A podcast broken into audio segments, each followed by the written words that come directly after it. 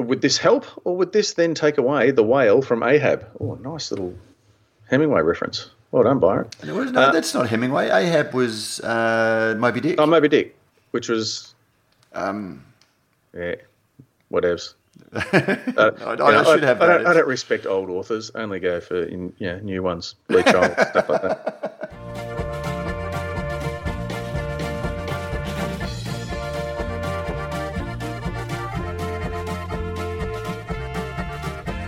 I'll tell you what, I always get excited each episode to see what Joe has done with our opening. And you'll get the same feeling opening every bag of malt from Cryer Malt. With over 25 years in the field, Cryer Malt have been bringing you the world's best local and imported malts. They are your premium brewing partner, and they are proud supporters of Brews News. This is Brews News Week. I'm your host, Pete Mitchum, and it is a pleasure to welcome back to the microphone Matt Kierkegaard. G'day, Matt. Is it a pleasure, though, Pete? It is. It's genuinely mon plaisir. Mate, always good to. I look forward to our weekly chats, and even more when we're in the room together, which we're not today, unfortunately. No, but we'll make the most of it. And I'll just got to slip in a quick little public health warning, Matt, just before we begin. So here we go. Trigger warning: this podcast episode may contain traces of stone. Matt, we got a little bit of news to get through, and it is fair to say. And this, look, you've got permission. I think we should have create a safe space at the end of this episode for all those who have been triggered as we go through, because it's fair to say a little bit has happened in the news this week regarding your favourite international brewery, Stone. Well, should we just jump into the headlines? My favourite international breweries, to be honest, Pete. So you did. We got the double whammy this week. Should we kick off with the headlines and then? Get it out of the way fairly early. Well, we should. And look, I'm absolutely not going to be going off because, let's face it, I don't need to. It's been said better by other people. But yes, this week I was woken and hat tip to Frozen Summers, our a regular correspondent who I don't think has ever actually won. I don't think we've sent a bar blade yet, have we? We may not have. Sorry about that, Dan, if we haven't. Yeah. We shall redress and address that this week. Regular correspondent. But I woke up last Sunday morning with a tweet bringing it to my attention. BrewDog buys Stone Berlin. Last weekend, Stone announced the sale of its US $40 million brewery. Actually, that's the headline I saw there, but I've also seen $30 million brewery. But as BrewDog will tell us... Is that the sale price or is that the cost price? That was the cost of developing it initially. So we don't know, like most things, once you drive it off the lot, it's not worth what you spent on it. So we don't know what the sale price to BrewDog was. But yes, so BrewDog has bought the Stone Berlin brewery. In a blog farewelling the project, Greg Koch announced Stone's foray into Berlin was too big, too bold, and too soon. We started Stone in 1996 because we weren't okay with the status quo of the beer in the US. We felt Americans deserved better, so we brewed it for them. When we saw much of Germany stuck in a similar status quo of cheap beer, we were convinced we could help. As it stands now, German beer prices are the cheapest in Western Europe. As most of us know from life, the best things are rarely the cheapest. Amazing beer is being brewed by amazing brewers all over the country. Unfortunately, according to the stats, most Germans are still ignoring these wonderful beers and buying the cheap stuff. The truth is, the construction industry in Berlin is broken. Yes, there's a lot of bureaucracy. The US has more than a bit of that, so we were prepared for it. The real challenge was the tendency of our contractors to stop everything when a problem arose. So the problem here, Prof, is not that they didn't know what they were doing. They had gone into the wrong market at the wrong time, making the wrong beer and trying to tell the Germans how to suck eggs. The construction industry ruined it for them, apparently, is what I took from Greg Koch's post. And beautifully read there, Matt. And we might actually just segue I don't do accents, so I was sort of trying to give it the august, breathy tone that I'm sure Greg was writing in. That's it. And interestingly, that our next headline is titled The Hubris of Stone Brewing. US beer writer Jeff Allworth's take on the Stone news is well worth a complete read, and especially the comments, I think it's fair to say, Matt. But I think if we pick out the best, pick out the eye. Well, essentially, yeah. So Jeff, who is a beer writer that I always listen to, because again, he's one of these guys that's not shy of giving an opinion, and in an industry where everybody knows each other, and you know, you on some level you like and respect everybody, including Greg Koch, it can be very, very hard to sometimes say, look, you know, I know you think you've got a full suit on there, champ, but you're actually standing there butt naked, and he's done that, and it was a really, really good piece, you know, highlighting, you know, with typical Greg Koch bravado, he drove out of the Stone Berlin brewery, dropped a rock or a stone on a boulder. All of these on beers. A pyramid of classic German beers. Typical, just overreach, and as his post said, and so it was a really, really good analysis of some of the reasons why Stone may have gone, but then, you know, all of the best insights, or the, you know, some, you know, the best conversation comes in the in good discussion afterwards, and you know, in a tribute to Jeff, his comments, yeah, people were actually discussing the art. It wasn't a, you know, ad hominem attack on anybody, and somebody pointed out that he was you know, good on Stone for trying. And, you know, we can't criticise them for failing.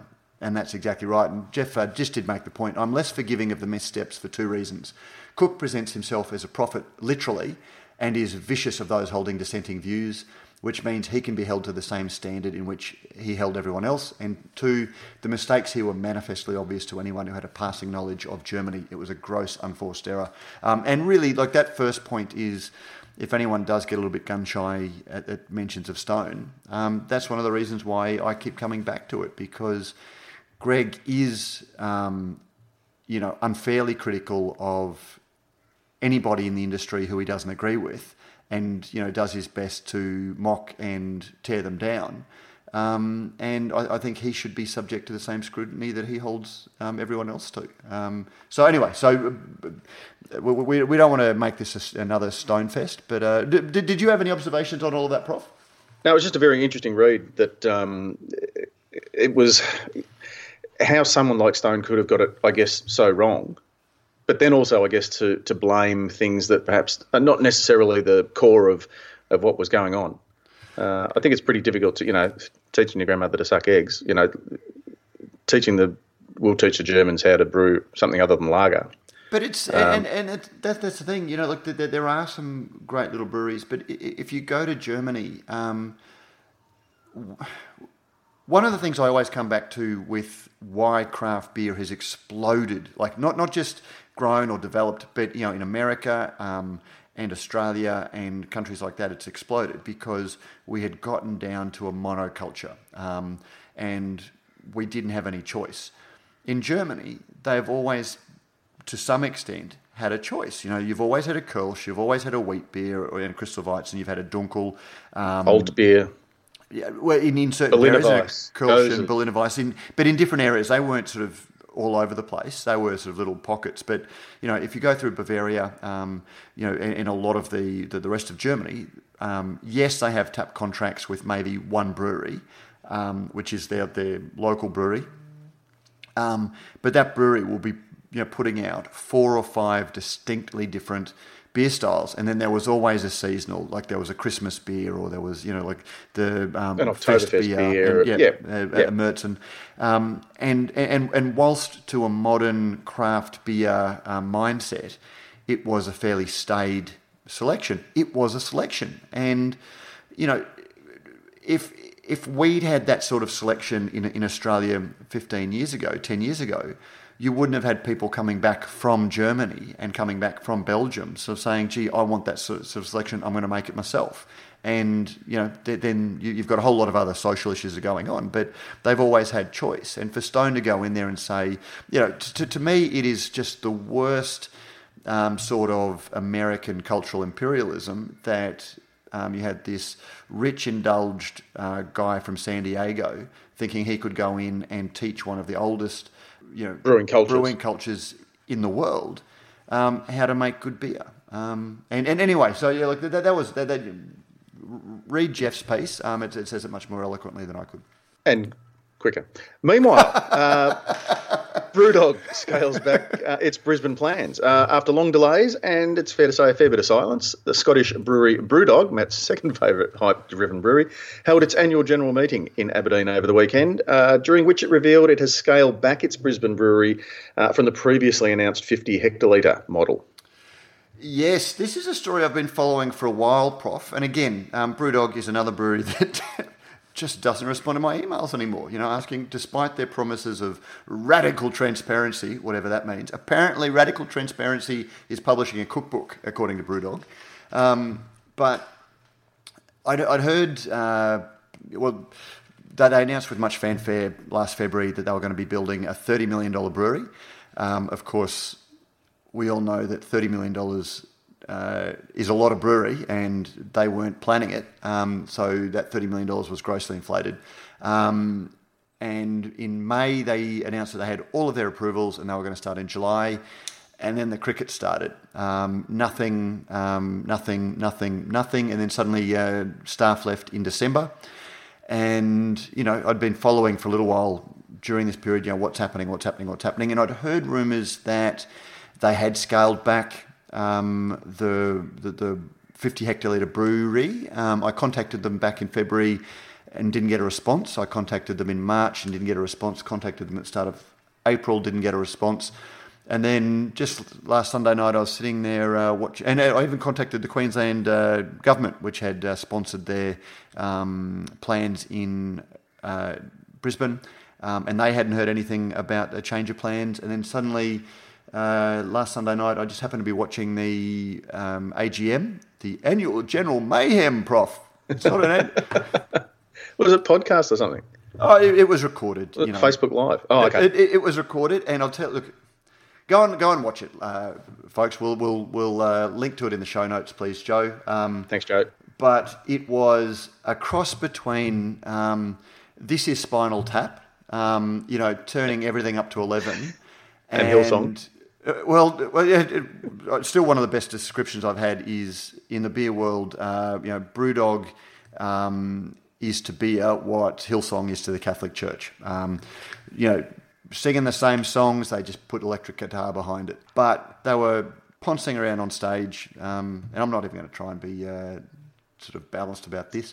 But they were carrying on like two schoolboys whose parents were away for the weekend, and they found the keys to the liquor cabinet and the passcode to the naughty channel, because it was walking around stage, swigging, you know, every 2 minutes opening a new beer and swigging it from the can, sculling their vodka from the bottle, talking about masturbating into socks and joining the Mile High Club while they brewed whatever beer on a British Airways, and it was just. Grow up, you know. At some stage, you know, you look ridiculous getting around in the skin-tight pants and long hair, talking about turning it up to 11. But anyway, back to the news. Sorry, listeners.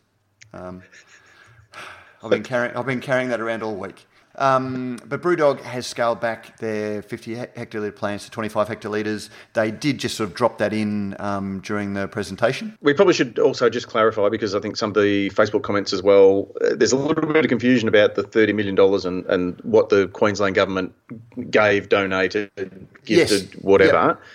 And we probably should just, in all fairness and, you know, in the interest of radical transparency, just clear up where the money came from and what the Queensland government's role. BrewDog wasn't given $30 million by the Australian government, by the Queensland government. The $30 million is, I understand, what they've estimated they will be investing in their brewery over 10 years. They're talking about creating 150 jobs at their Brisbane brewery. Now, I don't know any brewery in Australia. Stone and Wood makes 14 million litres a year. They've got two breweries, significantly bigger than anything that BrewDog are planning, and they only just employ 150 people. So the figures are bullshit to start with.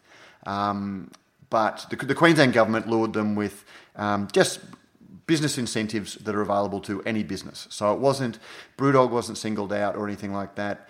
They were just they applied for funding that is available to any brewery that's, or any business that wants to set up in Queensland. So most of that is tax breaks, you know, holiday on taxes and other charges, and there may be a little bit of, you know, R&D grants or things like that put in. Nowhere near, you know, you're probably not even talking the millions. You're probably talking tens or, you know, very, very low hundreds of thousands if there's anything there. So the Queensland government, you know, thought that they were doing the right thing. Just the problem was they were blissfully unaware of the, you know, rapidly expanding local industry that was popping up right under their noses.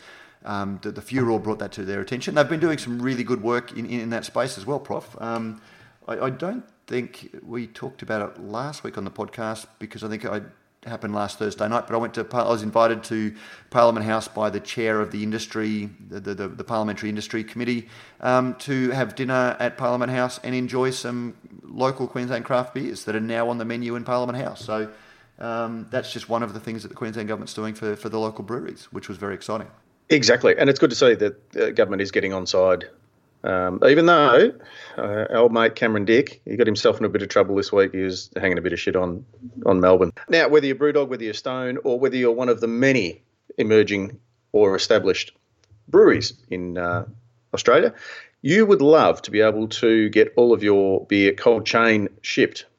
The New Zealand Trade and Enterprise, which I think, I have a feeling, one of my very early forays into the world of the beer media was I was invited by NZTE to a dinner upstairs in Chloe's Bar up at Young and Jackson's Hotel here in Melbourne. With I think we had a dozen New Zealand brewers and a dozen different courses. So it was like a beautiful little degustation dinner, and that was, as I say, it really opened my eyes to the whole thing that was going on in New Zealand, which was the purpose of it. And I'm pretty sure David Cryer at the time had something to do with it. But anyway, they're basically a government agency who look at diversifying and extending New Zealand's export business, and they released a report looking into beer exporting. And the interesting point, I think, for us, Matt, was they noted a polarising industry debate over cold chain or room temperature shipping. The report says keeping beer chilled at every step of the export and delivery chain will be expensive, costing around $1 per case, but be worth it for preserving freshness. Alas, it's easier said than done. Particularly here in Australia, you've only got to fall down at one step of your ambient. And your beer becomes ambient, and then all of a sudden you've broken your cold chain, haven't you? Yeah, but it was a whole lot of things about this article. First of all, isn't it awesome that, admittedly, it's New Zealand, but they're our, we'll annex them one day. Isn't it great that you start having trade and investment bodies of governments taking an interest in these issues and seriously considering, not just sort of thinking that we can flick them overseas and, you know, Bob's your uncle. It's that we need to actually take a considered approach, and that was one thing that leapt out at this for me. And it is one of those decisions that we've talked about on the podcast quite a bit of late. You know, looking at, you know, is there an essential inconsistency in brewers here saying drink local, drink fresh, and then shipping their beers, you know, overseas, and without necessarily looking at how their beers are going to be handled, and what message does that send to your local consumers who then also have access to a whole range of beers that have been imported and aren't necessarily local and fresh.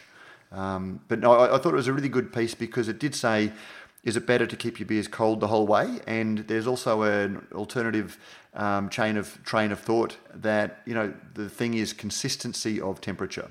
So if you can keep it consistently, obviously not consistently hot, but consistently not hot without necessarily being cold, that is as good for beer as well. Just a really interesting discussion piece. Yeah, and we do know that it's no surprise that, or it's not a secret, that the Trans-Tasman shipping route is one of the most expensive in the world, apparently. Is it?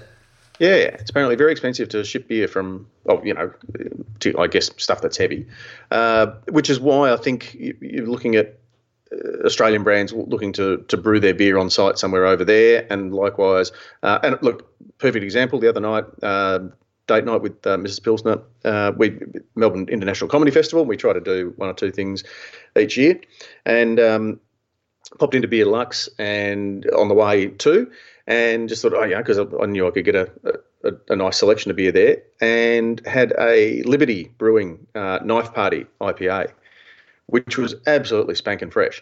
But I know that that's brewed at Hawker's, yep, under license, and under the supervision of Joe Wood himself. So that for me, I probably wouldn't have ordered that had I known it was brewed in Helensville, and then had travelled all that way, because I would have thought, I'll get a local. So for me, that was like getting a good local fresh IPA. And it was tasting beautiful. And the New Zealand report did focus on Yeasty Boys, for example, who are brewing in the UK, New Zealand, and over here. Over here with Nomad, yeah. But to me, again, that's one of those things that intellectually, the beer can be brewed anywhere, and it's going to be freshest, brewed close to market. But there is still that emotional attachment to a brand that has nothing to do with the liquid, but has everything to do with your feeling about a beer. And when you've got a Liberty beer or a Stone beer or a BrewDog beer that is brewed under license in the market, some of that magic dissipates a little bit. Yes, it's fresh. Yes, it's high quality. Does have the same magic when you know that it's not brought in from New Zealand. And if you are going to start brewing the beer in Australia, why would you choose it over a local brand that sort of is potentially more reflective of the local culture rather than just another beer that's being brewed under license? How does that make Liberty then different to Peroni or different to Heineken, apart from taste, obviously? Interesting, and it leads us nicely into in a roundabout sort of way to our last quick headline. We'll try to get through this one quickly, but it is interesting because that whole emotional attachment, and also it's going to lead us nicely into our deep dive current affairs discussion for today, which is Deschutes has sort of pulled the pin on plans to build their Virginia brewery, at least for the time being. So this is another well established in that, I guess, stable of brands like your Dogfish Head, like your Stone, like your Lagunitas, you can name, Russian River, New Belgium, indicating that, this slowdown, I guess, in the growth of craft beer has meant that a few breweries have had to sort of either scale back or, take in other people's laundry, or in the case of Deschutes, pull the pin on their plans to build, to open their, or to break ground on a Virginia brewery. Read that this week, listeners, because it's an interesting story. I think we have seen breweries, when craft beer growth was 14, 15%, developing plans and building breweries. We're talking about the US here. Second breweries on the other side of the country, and a whole lot of those elements. Suddenly, the big breweries are the ones that are really struggling in terms of losing scale, and we're seeing some breweries taking contract brewing, or in the case of Deschutes, cancelling their plans.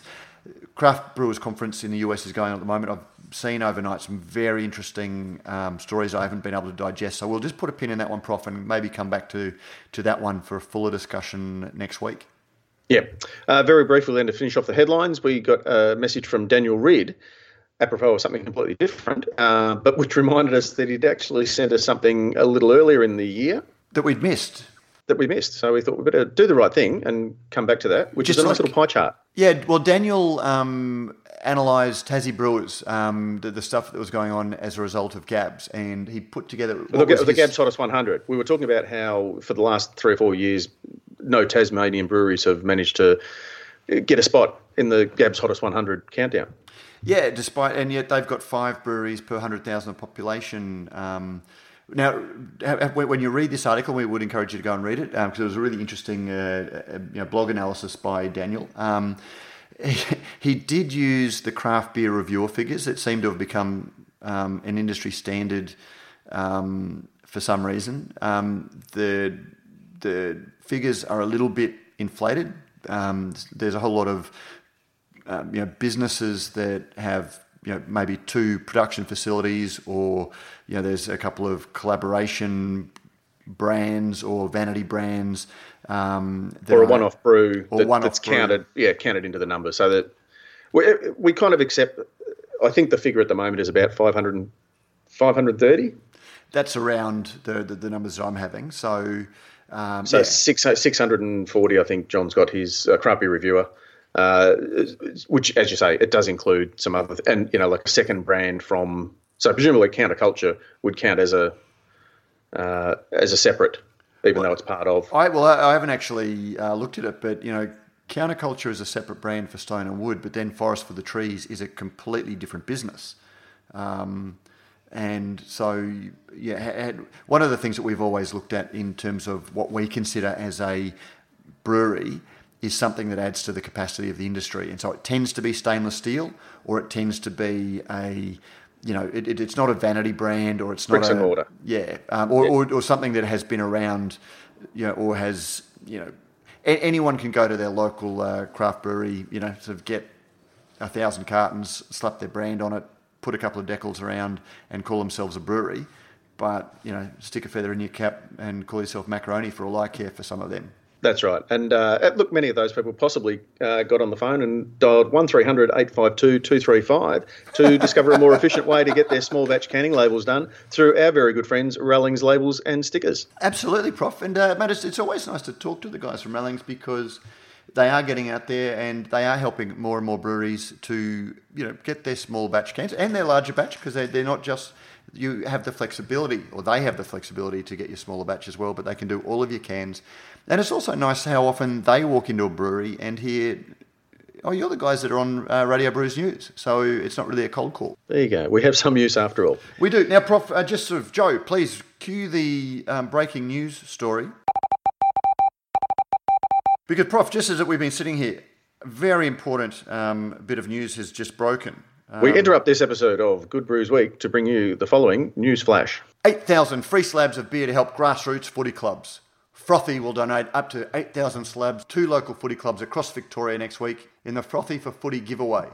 Didn't Furphy do a similar sort of thing? Didn't they? I'm sure they did. 100% famously. Local. Well, actually, this is one time that 100% local hops and barley, actually, so that they can say that without sort of me going, lie, pants on fire. Although they're going to draw the ire of folk at fair, the Foundation for Alcohol Research and Education. Okay. Because they released some statistics this week at looking at the amount of sponsorship coming from... So this is almost as a thumb and nose. Anyway, just thought I'd put that in because, we haven't heard too much from Frothy and haven't seen too much about it either, except in the discount bin at Dan Murphy's. Well, I didn't. I paid full whack retail for my six pack because I thought I'm not going to shit can a beer that I haven't tried. Great tried beer. It. No, look, it was well made. It did what it said on the tin. It was good value for money. It was very, very drinkable. If you're side by side with the Furphy, I don't know that I would have tasted a lot of difference, but it's been a while since I've had a Furphy.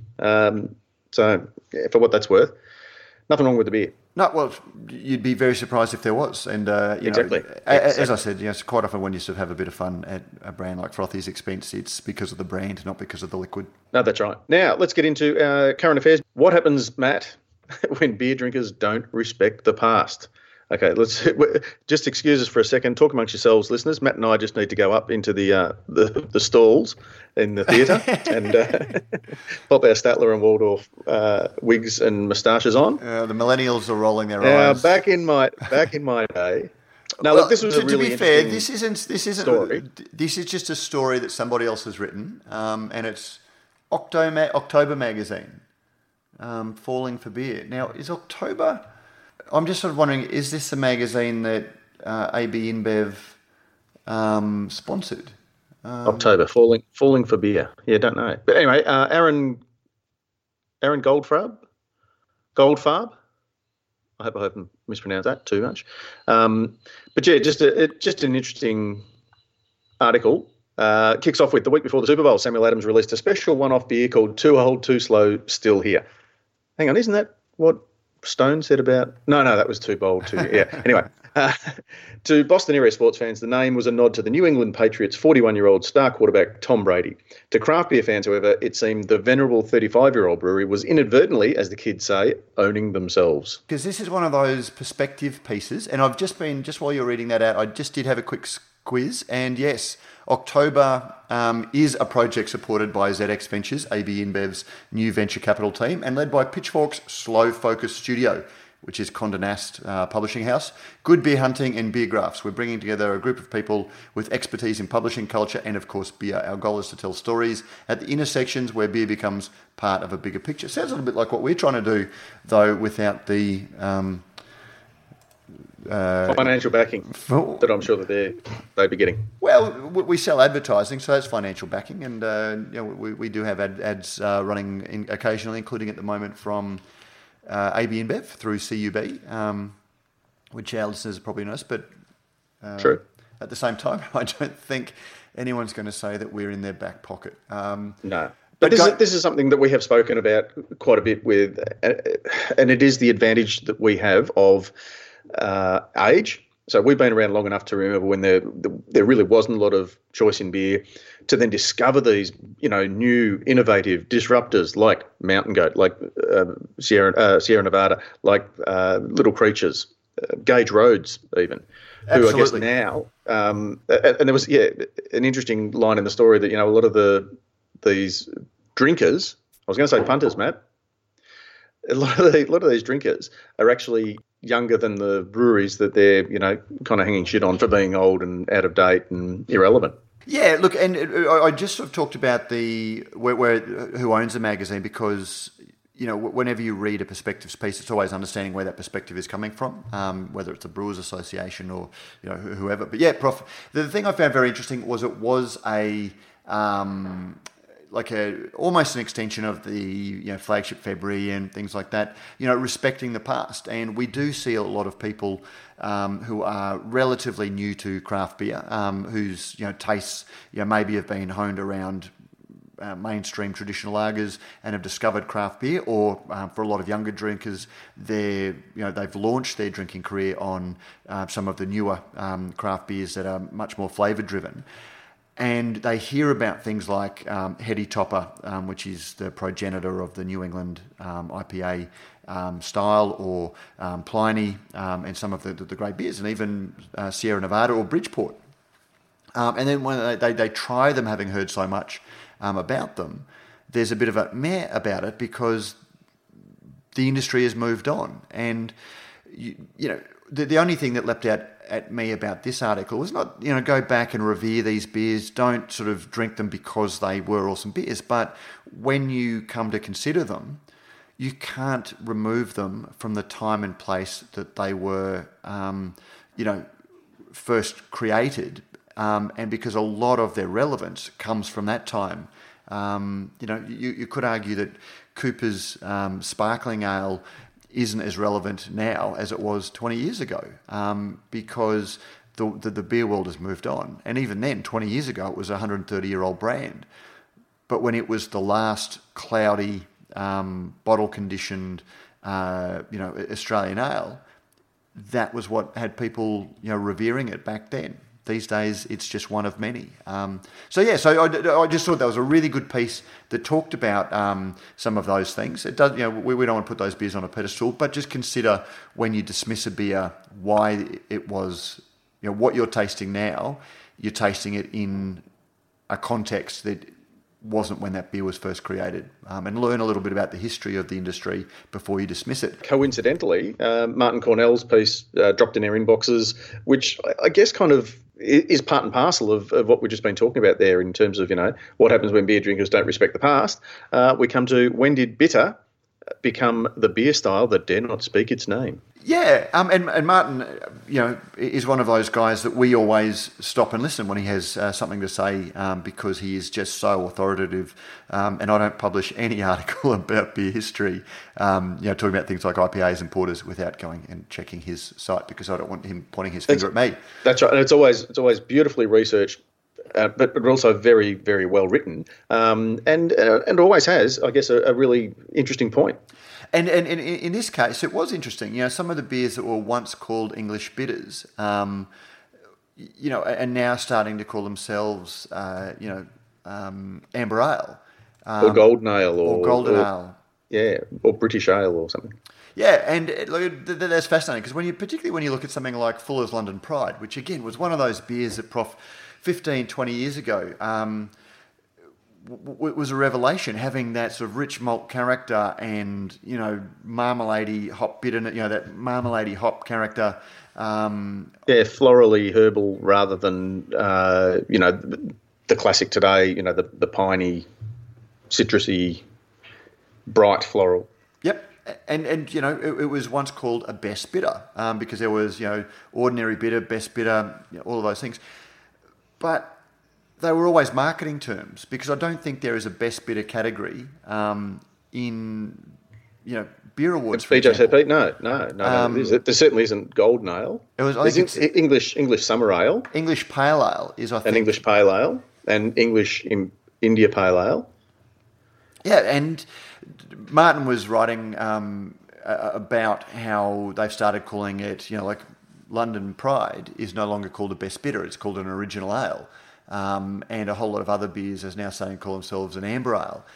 And you know, that's one of those things that just highlights beers trying to stay relevant by changing their name and their marketing and their point of difference, but also consumers change. And if you put bitter into a beer style or into a beer name, there's a whole lot of people who think, I don't like the bitterness of beer because of the naked bitterness of a lot of mainstream lagers.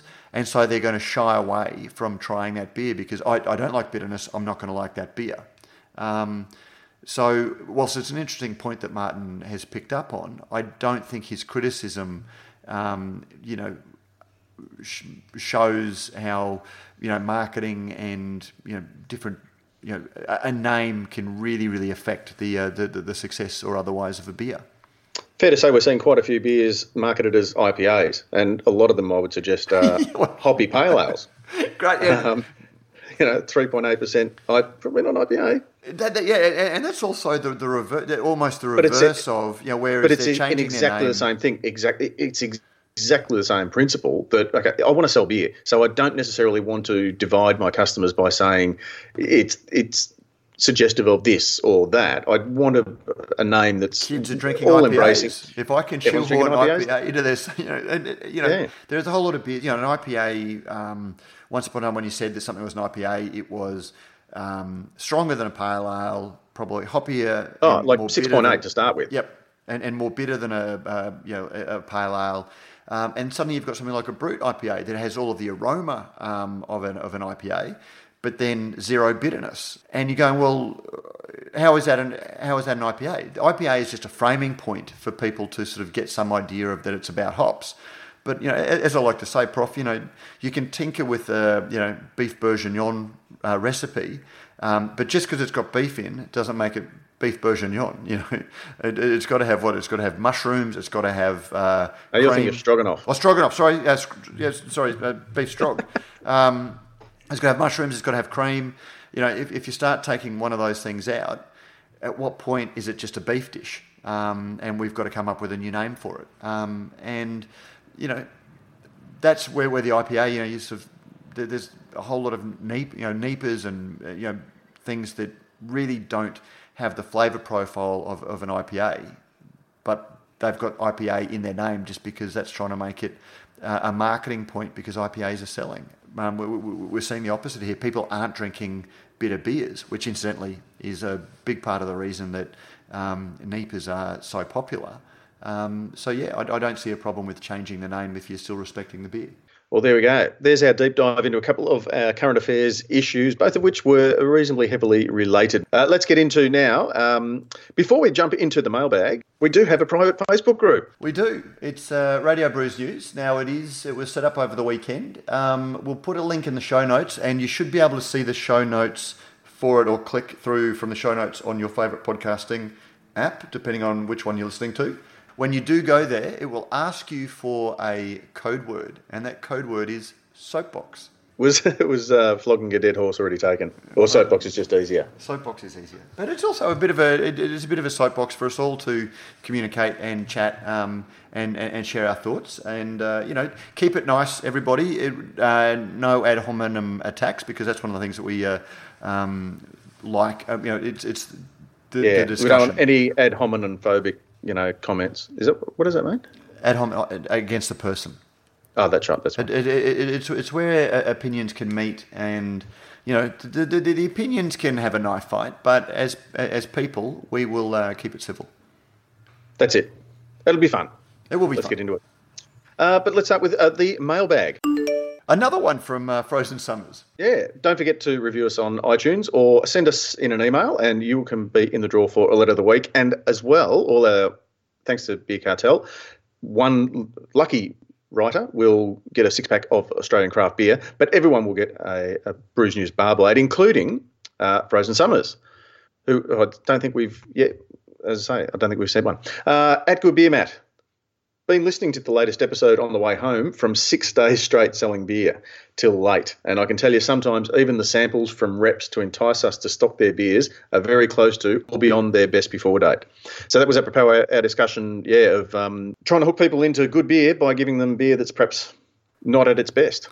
And again, it comes back to one of the things about craft beer, it's always marketed itself as being a little bit different, and it's better, it's fresher, it's purer, all of these things that are meant to elevate it and justify the additional cost. A lot of that comes crashing down when there is an inconsistency, a logical inconsistency between the way you're acting and what you're doing. So thanks to Dan, and we will get Dan's email address so we can, or postal address so we can send it. And Prof, just on that, I got an email during the week where we had forgotten we'd sent a bar blade out, because we do have the awesome Sam helping out on those sorts of things, but I hadn't actually flicked him the contact details to get the six pack. So Ed, I know you're listening. Oops, sorry about that. That will, so yeah, if after a week, that was a wedding present too, wasn't it? Was it? It could have been. He was feeding the chooks. Did you? Hey, no. More importantly, did you hear from Katie Pies? Yes. Well, I believe it was actually. That's not in the show notes. I think that was Wade. I need closure on this anecdote. Well, which anecdote? We've gone on to a whole different anecdote.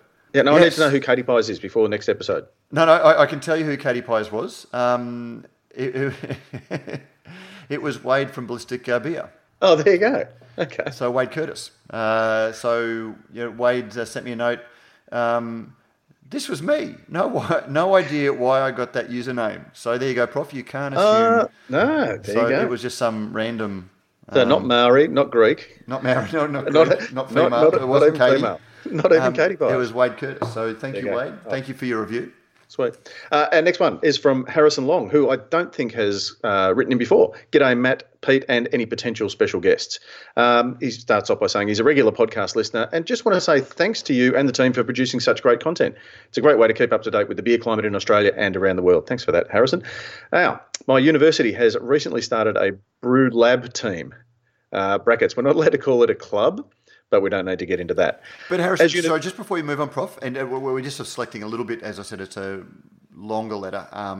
But I just did want to say, Harrison, if there is a reason behind that, I'd love to hear it. If it's because unis aren't allowed to have homebrew clubs, or having a homebrew club is seen as no-go, I'd love to hear the thoughts behind it, because those are the sorts of things that, we do need to be careful about, our behaviour around beer and about the way that we present beer, because you do start getting the situation where, because beer is so on the nose, that you can't have something, a bunch of science students learning and advancing fermentation process and calling it a club, which to me sounds a little bit ridiculous if I'm reading what Harrison said correctly.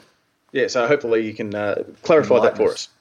He continues, as university students, there's obviously an expectation of learning and research to be conducted within the team. I was wondering, however, if between you there are some fundamental quality control tests we should be conducting on each of our brews and any areas that may need further research. We've been told to think big in this regard, so the sky is the limit if you have any crazy ideas you've always wondered about. I've become very excited by the prospect of combining my science degree and my love of beer, so I'm looking forward to any thoughts you may have. On a side note, actually, so just on that, I might just throw a shout out to John Selton from Brick Lane Brewing, because yes. John, I know, is involved in a testing, like a lab kind of thing, which is a I can't remember the name of it, but like an inter-brewery. Brewers share their beers. They go through a taste panel to check for faults, and then there's a bit more of a science. There's also lab testing, but then all the results are then also all the samples are also independently tested, so that you can tell how well your lab is actually. So you know you might be your lab testing might be missing something that's in your beer that you don't want in it. So getting it tested by somebody else's lab says, oh, did you realise you're not picking up this particular thing, and we are. So, which is a really cool thing. So that might be absolutely perfect for Harrison. And he finishes, on a side note, your point about the graduate positions through CUB rang particularly true for me in the most recent episode. As the movement for local independent beer grows, I found it difficult to convince myself to apply for any of those positions because my morals seem to suggest the big guys are hurting the industry, even though a successful application could benefit my future. Not really a question, but just food for thought, I suppose. Indeed. Yeah, no, absolutely. And it's absolutely one of those things. You know, like I think, as we've said, ad infinitum or ad nauseum, whichever ad you want to throw in there, a lot. Yeah, we, Prof, you and I tend to buy local. We tend to buy fresh. We tend to sort of see every in this day that an election has been called. We tend to see every beer that we buy as a vote about the future of the industry, and all of those sorts of things. But at the same time, you can't deny that for a lot of people, the only craft beers that they're going to have for the foreseeable future come from big breweries. Big breweries make very good high quality beer, and it's it is that tension between big and small that will that is the battle place for consumers' hearts and minds. I think it's wrong to see the big brewers as evil. Some of their actions are self-interested. From a business point of view, not for a beer category point of view, and certainly not for the interests of the small breweries. But at the same time, there's a whole lot of things that they do that deliberately go out to help small breweries. So it's I just thought that was a really interesting point that he raised. It was one of those fault lines that makes for great discussion. It's a double-edged sword. We've got another letter from Josh Phillips, who says hi all, including Megan and Zoe. So there you go. Do you want to read this one out, Matt? Sure. It was a strange experience having my letter read out, and it made me feel like I was at the booth with you and you were speaking directly back to me. Well, we were. We were, in a way. Thanks for taking the time to digest my thoughts. Just looking to add some further comments for reference. Now, we were talking about lagers when Josh emailed. Reiterating, I feel that base lagers are a harder style to have more room for the brewer's interpretation. I'm a beer drinker because I was finding it too hard to keep up with being a wine drinker. There you go. I wonder whether he's talking about the tyranny of choice, having too many choices and too many different styles to try and assimilate into your drinking portfolio. He goes on to say, lagers as a style do remind me a bit of wine, where you have the same variety but made by a different winemaker. And there is such a small, subtle, and sometimes unnoticeable difference in flavour between each winemaker, particularly once a mouthful of food is taken and you have had a couple of glasses. I need the differences to be obvious. If they are too subtle and nuanced, differences at double the price, you'll not get my business. And that is a great point. You need to have a reason to justify the consumer spending more. And that is where the big brewers are, great contest. If everybody's making a pale ale and the big brewers are bringing theirs out $15 a carton or $20 a carton cheaper, your brand is what will get people spending a little bit more, is what I think your brand or the point of difference is what I see Josh saying there, Prof. Yeah, for sure. Just skipping a little bit. However, in the end, as a consumer, the enjoyment has to be there in the glass or I'm paying for the inefficiencies, whether from style or brewery model, of one for no reason. Keeping in mind we're talking about doubling the price. He then goes on to say, I really hope I did not offend on any level with the use of the word waffle. Waffle is an endearing term. I think he said he enjoys Matt's waffling. And I certainly did not take any offence, and I hear it a lot, and it is certainly something that keeps us looking at the clock while we're talking. We want the discussion to be free-flowing and hopefully interesting, but not boring. So thank you for... I certainly didn't take offence. In regards to your regular show questions, I listen to your podcast either on my half-hour commute each day or as I have my morning coffee. However, I listen to this podcast episode with headphones on at 4am with the sick 1.5-year-old asleep on my chest in the lounge room whenever is suitable to sneak it in. I actually got quite a nice feeling from hearing that, Prof, because it took me straight back to when my own late teenage children were young and you're lying awake, you know, watching trashy television because it was the only thing that was on. I didn't have podcasts, and it's nice to know that we're keeping our listeners company, you know, through those sorts of important lifestyle moments. Just fill and avoid, Matt. Fill and avoid. Well, oh, mate, keeping them company during their important lifestyle moments. I'll stick to that. Now, Prof, the next one is one of yours, so you can finish off the letter. The best toilet door sign I've seen was at a restaurant in Bali that had a one toilet room with multiple cubicles, all with floor-to-ceiling walls and doors, that just had, does it really matter on each door? As a burly bloke with a big meal and plenty of beers in him, yes, it does matter. Also, noting after being over there that the Bintang effect is so real. And yes, thanks very much, Josh. That's Bintang true. With a registered trademark, Bintang effect with a regular registered trademark, just for those people who want to ask whether it was mine or not. That's it. Now, just looking at the clock, I can't what time we started, but we're certainly well over where we try to be, Matt. How close are we? We're still under an hour. Okay. Yeah, right. We're doing okay. All right. Well, the next one is from Byron Lotz. G'day, Beer Community. Referring to beer as a conversation, Jonathan Hepner, I think that craft beer has been a victim of its own success. It has bred a society that craves the new, the different, and sometimes the extravagant. It is still a smaller percentage of the craft beer population that actively pursue different beers, but I think thanks to the success of beer rating apps and just a general need for variety, it's become more important to try something new and different rather than the local staples. And my addition here, Prof, and Instagram, because we want to show everybody that we're drinking something that they haven't tried for a bit of one-upmanship, which is perfectly understandable human nature. Yeah, exactly. Craft beer bottle shops will always rank tops as you can't beat the service. Brackets, Bucket Boys is proof of this. And physically looking at the product. But sometimes beer hunters may need more trophies. And so to quote Jurassic Park again, life finds a way. Industrious people go chasing beers where they can. It's the nature of the beast. Jumping on it and buying some beers is easily done before finishing my Imperial Porter. Hey, I like the way it sounds. There is no do you feel guilty about not supporting your local community with this purchase option when you place your order. Yeah, good point. I can't solve the problem for local bottle shops, but wanted to ask a couple of questions. Can these beers be bought in a local bottle store at a competitive rate? Apologies if this done already, but what about trying to organise buying from a particular brewery and mentioning you are doing so? So that you can place group pre-orders. So you're saying can a bottle shop buy in, you know, from a brewery, which is pretty much what I think Bucket Boys is doing. I think Bucket Boys do, yeah. Yeah, which is pretty much the approach that Bucket Boys takes. So, yeah. Would this help, or would this then take away the whale from Ahab? Oh, nice little Hemingway reference. Well done, Byron. No, that's not Hemingway. Ahab was Moby Dick. Oh, Moby Dick, which was... yeah, whatevs. I don't respect old authors. Only go for new ones, Lee Child, stuff like that. I'm looking forward to evaluating the Bucket Boys crowdfunding option. Great show as always. Thanks, Byron. And an international one, Matt. Yes, David Black from Ireland again. So just on the Jonathan Hepner, which raised a lot of discussion, a lot of debate, and they have gone live with their equity crowdfunding expressions of interest. But he says, "G'day, Australian Brews News.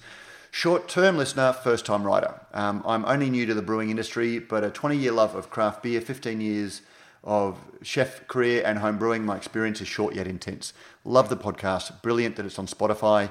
I listen to it all I can from home, Bris Vegas, on my way to and from work at a small craft brewery in Kilmallock is in Scotland,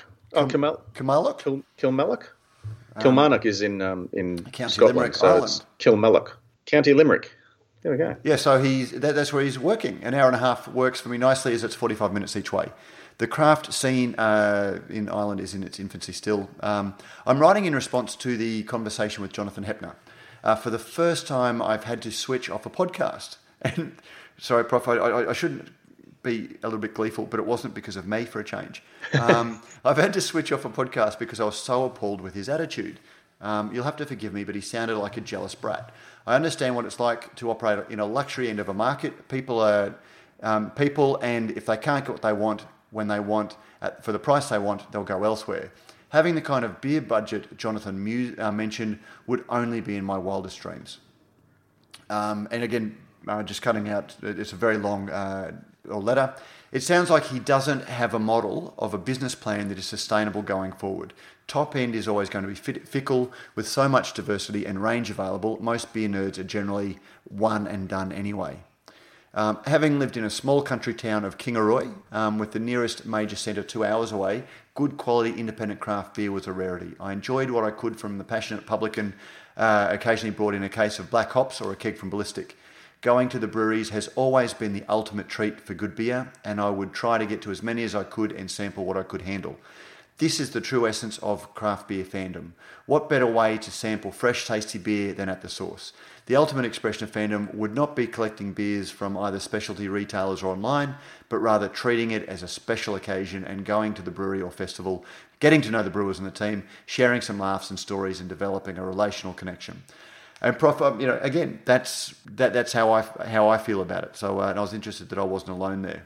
No, that was a good point, very well made. After coming back to the podcast a couple of days later, and then the follow-up in the news podcast later in the week, I'm pretty certain that Jonathan obviously has a very high opinion of himself and his business with the valuation of the crowdfund and the perceivable lack of coherent business plan. As you question a crowdfund for a retail business, brackets grimace, too much cash flow tied up in poorly decided shelf life short product. Anyway, cheers for the rant. After years of listening, I to BS, I call it like I see it. I better go and prepare for my own beer festival in Cork over Easter, where I'll be serving my first commercial beer, Borderline Brown Ale, an English beer brewed in Ireland by an Australian. As for my own beer nerdism, I'll be off to Belgium straight after to visit Cantillon, Three Fountains, Head Anchor, and attend the Zithos Beer Festival in Leuven. I'm very jealous. I have a real fear of missing out at that one, Prof. But hopefully I'll save my pennies and go and do that one myself too. The privilege of living in Ireland. Keep up the good work, David Black. Great mailbag as we've come to expect, Prof. Beautifully done. Now, geez, if we give that to David, does Beer Cartel They deliver to Ireland? They probably would. No, he did. He also did give us his. We got a Brizzy. He said his brother-in-law. So we can sort of get David to send us his brother-in-law's contact details, and we will still internationally air freight a bar blade to David because I'd love to see maybe a bottle of Guinness being opened with a Brews News bar blade, or. Even better, if we can get it to him in time for the Belgian Beer Festival that he's going to, something in Ireland. There we go. Something in Belgium. In Belgium, in Leuven, the home of Stella Artois. And as Matt mentioned, all our litterize will receive a Brews News bottle opener, and then thanks to our very good friends at Beer Cartel, who sponsor our letter of the week, David will be receiving a six-pack for his brother-in-law to, quote, get him off the VBs. Not that there's anything wrong with it. Not at all. Matt, it's been an action-packed, considering there wasn't a lot happening for a little while, and then all of a sudden she kind of just went bang, bang, bang. A lot of the stories this week were intermingled or interlinked. So it's always good to sort of see how the beer world, how the news kind of, fits into our daily lives. And I hope that our listeners this week, again, have enjoyed our dissection and interpretation of the most important of them. And if you haven't, let us know, because we don't want just, it's always reaffirming and reassuring to see that people agree with some of the things, but not everyone does. Don't be the person who mutters under your breath that we're idiots. Let us know, because beer is a conversation, Prof. That's right. And producer at brewsnews.com.au if you want to send us an email. But as I say, you can now jump onto our brand new private Facebook group. Search Radio Brews News on Facebook. And remember, the secret code word is Soapbox. That's all one word. So SOAPBOX. I wonder if we can get the new brewery in Brisbane called Soapbox to sponsor our... I didn't think of that. Yeah, no, they might... Let's say our Facebook group, might get an immediate cease and desist before it's even sort of got its first member. I'm sure the guys wouldn't mind. I met them up there at the Royal Queensland Food and Wine Show Beer Awards. We had a bit of a famil there. We had a gathering, and they looked after all the judges and all the stewards, as well as all the back of house team and all the organising party. And it was a great night. So I'm sure they won't mind. I'm sure they won't mind. Well, you can't trademark. You were on the soapbox before they called them soapbox. You can't trademark a generic term like that. Well, tell that to the Germans and Radler. But they haven't trademarked Radler.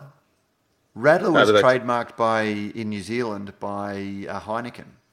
Yeah. So how can you They trademark Saison as well. Bastards. But they didn't relinquish that in the face of shaming. All right. Let's not run over time now. We've been doing so well. I have been your host, Pete Mitchum, and this has been Good Brews Week. And the episode was entitled Ich bin ein Berliner. And we could probably do that much better in a Boston, JFK accent. But anyway, thank you very much for joining us, Matt Kierkegaard. Thank you, Prof. Always a pleasure. And thank you to all our listeners and to all our supporters who make this possible. We'll see you all again next week, which will be live from Adelaide. Well, not live, but yeah. I'll be over in Adelaide, Matt. I know. I'm looking forward to it. Go and catch up with Jade from the Weedy. I am. Yep. And before I forget, and we're out. Don't forget, if you like what we do here at Radio Brews News, you can help us out in a number of ways. You can sponsor the show either by a small monthly contribution or through a one-off donation. You'll find details in the show notes. You can also review us on iTunes or whatever your favourite podcasting service happens to be. Let us know what you think and help others find and discover our shows. Finally, you can tell us what you think about what's going on in the beer industry by emailing us at producer@brewsnews.com.au. All letters received will receive in return, as by way of thanks, a Brews News bottle opener. And thanks to our very good friends at Beer Cartel, the letter of the week will receive a mixed six-pack of great Australian beer. We love hearing your thoughts on the stories we cover because, as you may have heard, beer is a conversation.